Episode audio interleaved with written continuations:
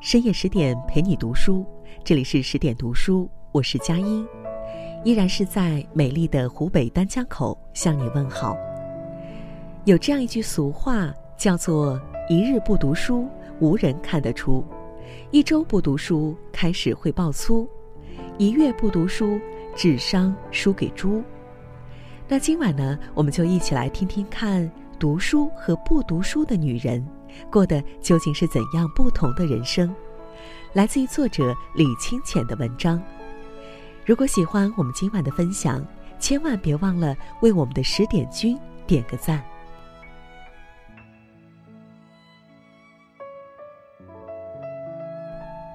带小朋友去卫滨动物园，春光正好，风和日丽。不大的动物园里，大多是带着孩子的年轻父母。走到池塘附近的时候，张小佑说要看鸭子。他指着游过来的一只黑白羽毛的水鸟问：“妈妈，这是什么动物呀？”那只水鸟头上有一撮蓬松的翎毛，非常的漂亮。然而我并不知道这是什么动物，野鸭还是鸳鸯呢？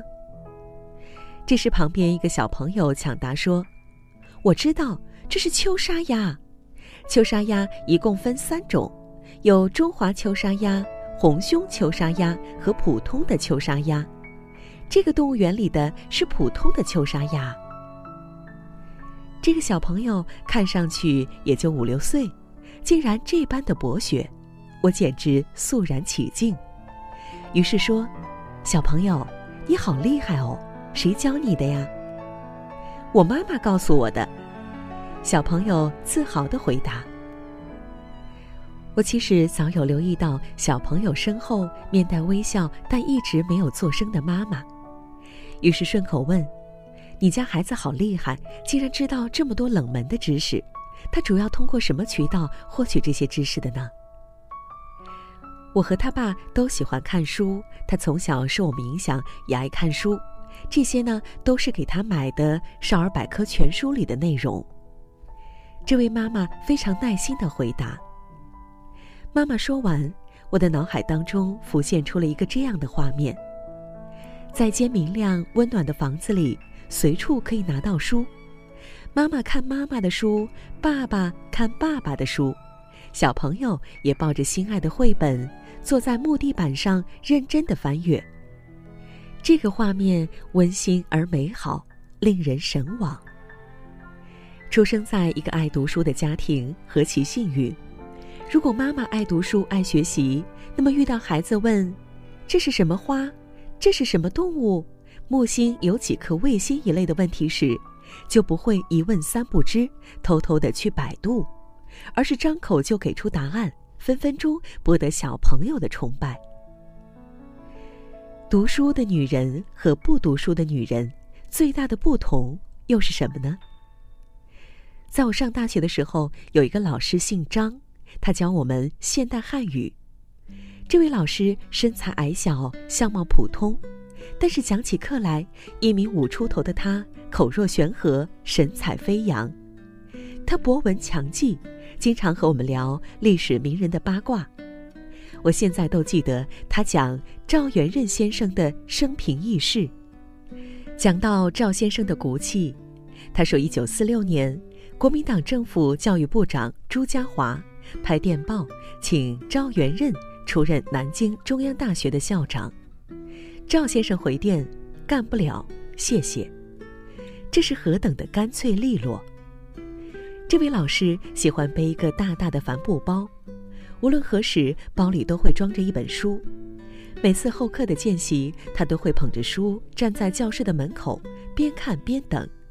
即使等校车的时候，也会读上几页书。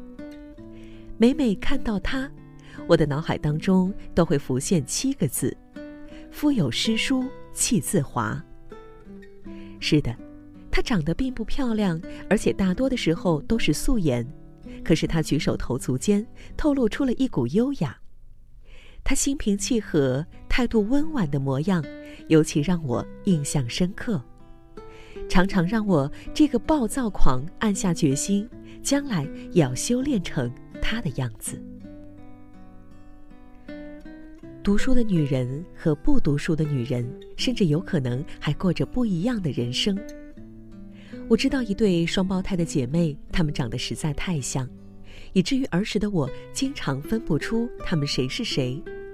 后来妹妹因为学习成绩好，考入了我们县的重点高中，姐姐则因为学习不太理想，读完了初中就去打工。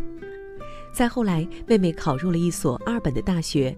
姐姐则在二十二岁的时候嫁给了我们村另外一个男孩。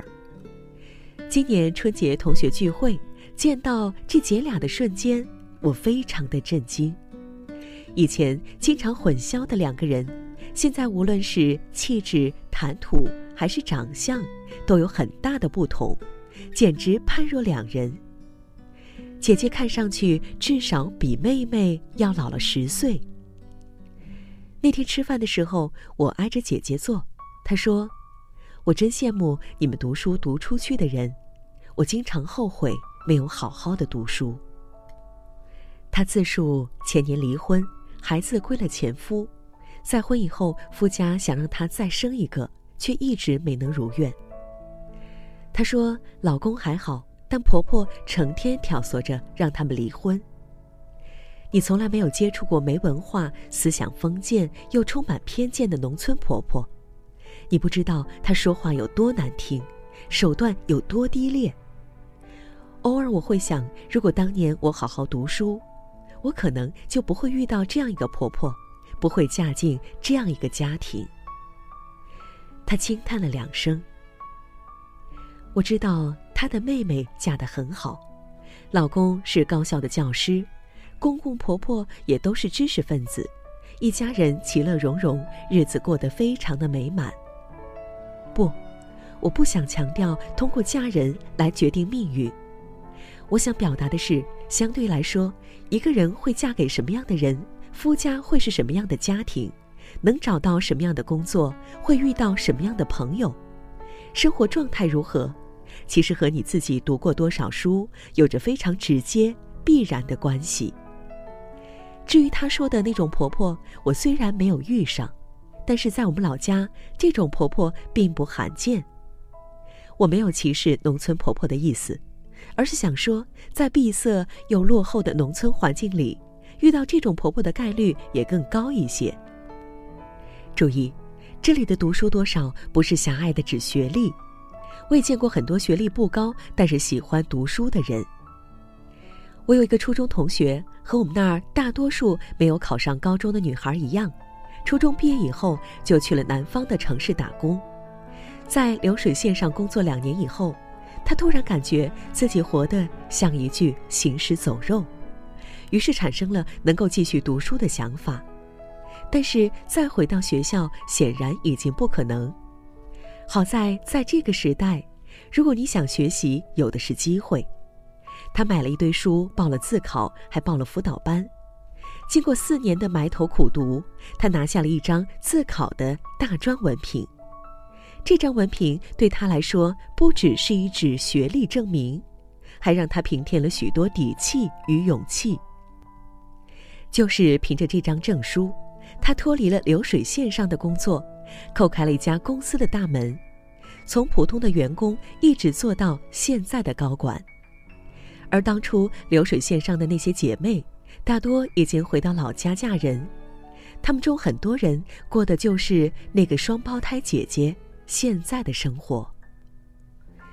同学说，他很感谢当年那个发现自己像行尸走肉，从而决定改变的自己，因为读书和学习让他拥有了不一样的人生。对于一个农村的女孩来说，读书。真的是可以改变命运的。抛开读书的功利面不提，读书的人和不读书的人，遇到问题的处理方式都是不一样的。闺蜜经常和我吐槽，她老公是一个无可挽救的巨婴。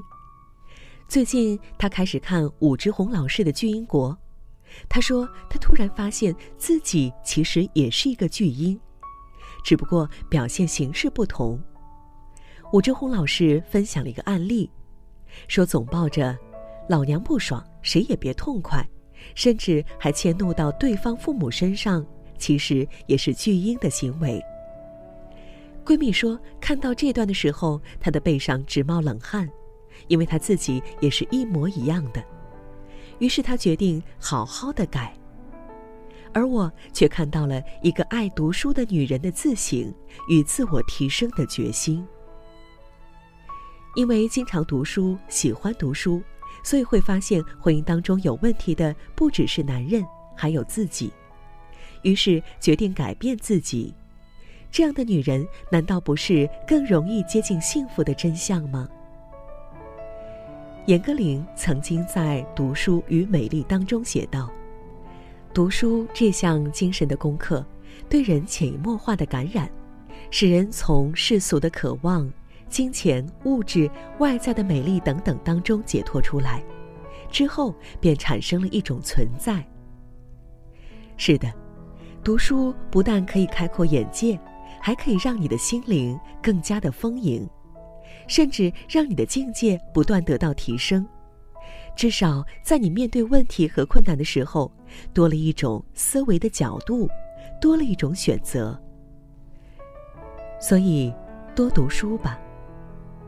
多了一种角度，多了一种选择。所以，多读书吧。它不但可以让你成为一个有情趣、会思考的人，更会让你与更好的自己相遇。